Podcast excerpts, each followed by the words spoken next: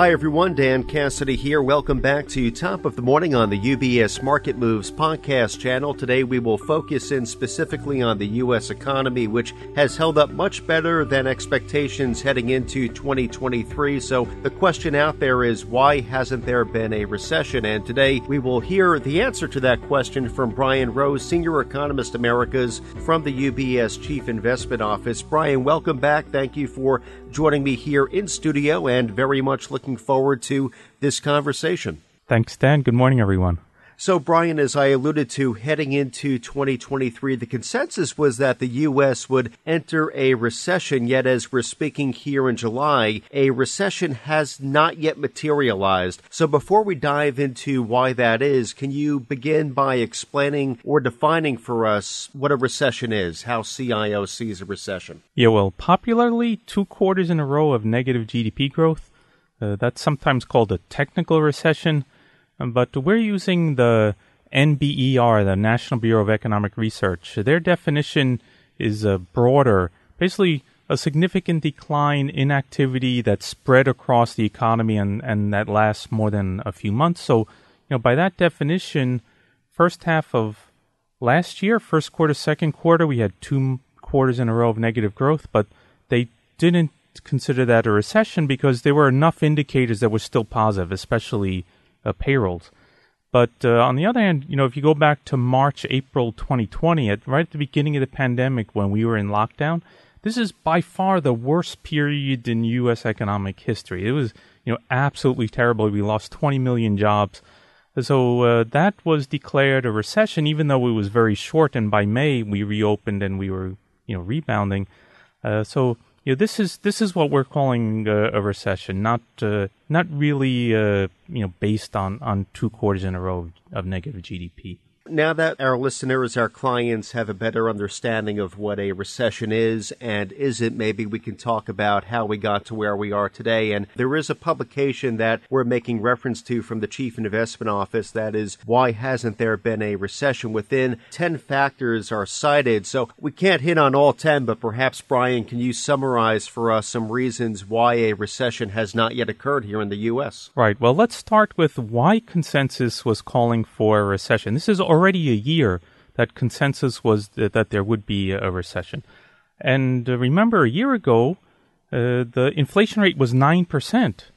And the thinking was that there's simply no way to bring inflation back down towards the Fed's 2% target without a recession and a much higher unemployment rate in particular. So basically, people were looking for a replay of the early 1980s where you know Fed raised rates up to 20% and we had a really uh, nasty recession, and this was what was required to get uh, inflation down. Also, the 210 yield curve that inverted in early July last year, and you know historically that's been a reliable indicator that a recession is coming. So you know this is why everyone was calling for uh, a recession, but in the end, we you know we haven't had one. Uh, one important point is that you know, with inflation higher, a 5% Fed funds rate really isn't that high, right? So it's only recently that the Fed funds rate moved above the inflation rate, and uh, so the real, you know, real interest rates just recently went into positive territory, and so monetary policy hasn't been uh, that restrictive. And another really important point is that balance sheets are much stronger than usual for this stage of the cycle. So you know, normally if you have inflation and the economy and the you know Fed starting to raise rates, at that point, household uh, balance sheets are really stretched, businesses are really stretched. But this time, you know, even now, a year later, households still have money left over that was built up during the pandemic, and you know all the money that was uh, you know sent from the government to households. Some of that money is still uh, still left, and also businesses never really overinvested. So you know you don't have those stretched uh, balance sheets on uh, on that side uh, either. And then you know another interesting point is that we have had recessions in part to the economy. So you know manufacturing sector went into recession quite some time ago. Even now, uh, manufacturing output is down year over year, uh, but manufacturing isn't that big of a you know part of the economy anymore and uh, you know similar with housing so we had a you know very severe slump in the housing market, uh, in uh, you know housing construction, as the Fed raised rates. But that data has been looking better, you know, for, for months now. So you know, we've had these kind of rolling recessions, a part of the economy in recession, but uh, fortunately, all of that didn't hit at the same time. So this has helped to keep you know some part of the economy uh, growing while other parts are uh, in recession. And really underlying all of this has been the strength of the labor market. So you have to keep in mind the labor market was extremely tight before the pandemic.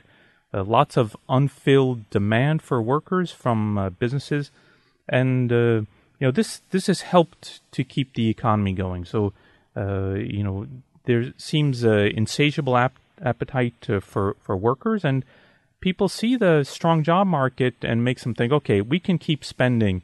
You know, um, even though inflation is tough and you know prices are are uh, making things unaffordable, we're going to keep spending. We'll use our credit cards to keep going because labor market is strong and we, we feel confident that we'll always have a job. So there's quite a wide range of factors I have to list up in front of me, and of course would point our listeners, our clients, to the publication Why Hasn't There Been a Recession to read fully and further into the full list of 10 factors, but very helpful summary. Brian, thank you for the clarity there. So the question becomes where does the U.S. economy go from here? How, Brian, do you see the second half here unfolding? The Fed's view on this and mine as well is that we still need a period of sub-trend growth to get inflation down to the, the 2% target.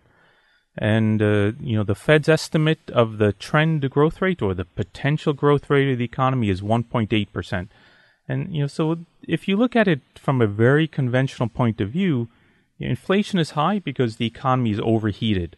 And uh, you need growth below that 1.8% rate to help get inflation down sustainably. And uh, really, since, you know, as I mentioned, we had negative GDP growth in the first half of last year, but since then, from third quarter last year onwards, we've had above trend growth every quarter. This uh, second quarter, it looks like we were above trend. That data will be out uh, in, in, a week.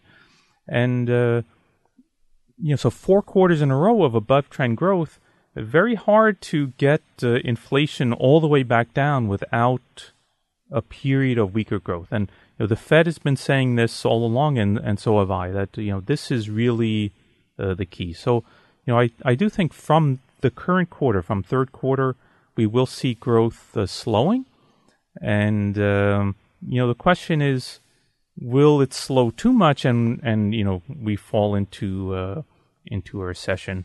I think there, you know, are, uh, you know, there is a good chance that we will have a, the soft landing that the Fed has been uh, aiming for because, you know, you st- again, you still have some of the factors that I talked about. You still have good demand for labor. You still have strong balance sheets, and uh, business investment is actually picking up now because uh, partially because of the government policy. You know, the incentives to build factory uh, or build, you know, like factories to, to make batteries for EVs or you know green energy.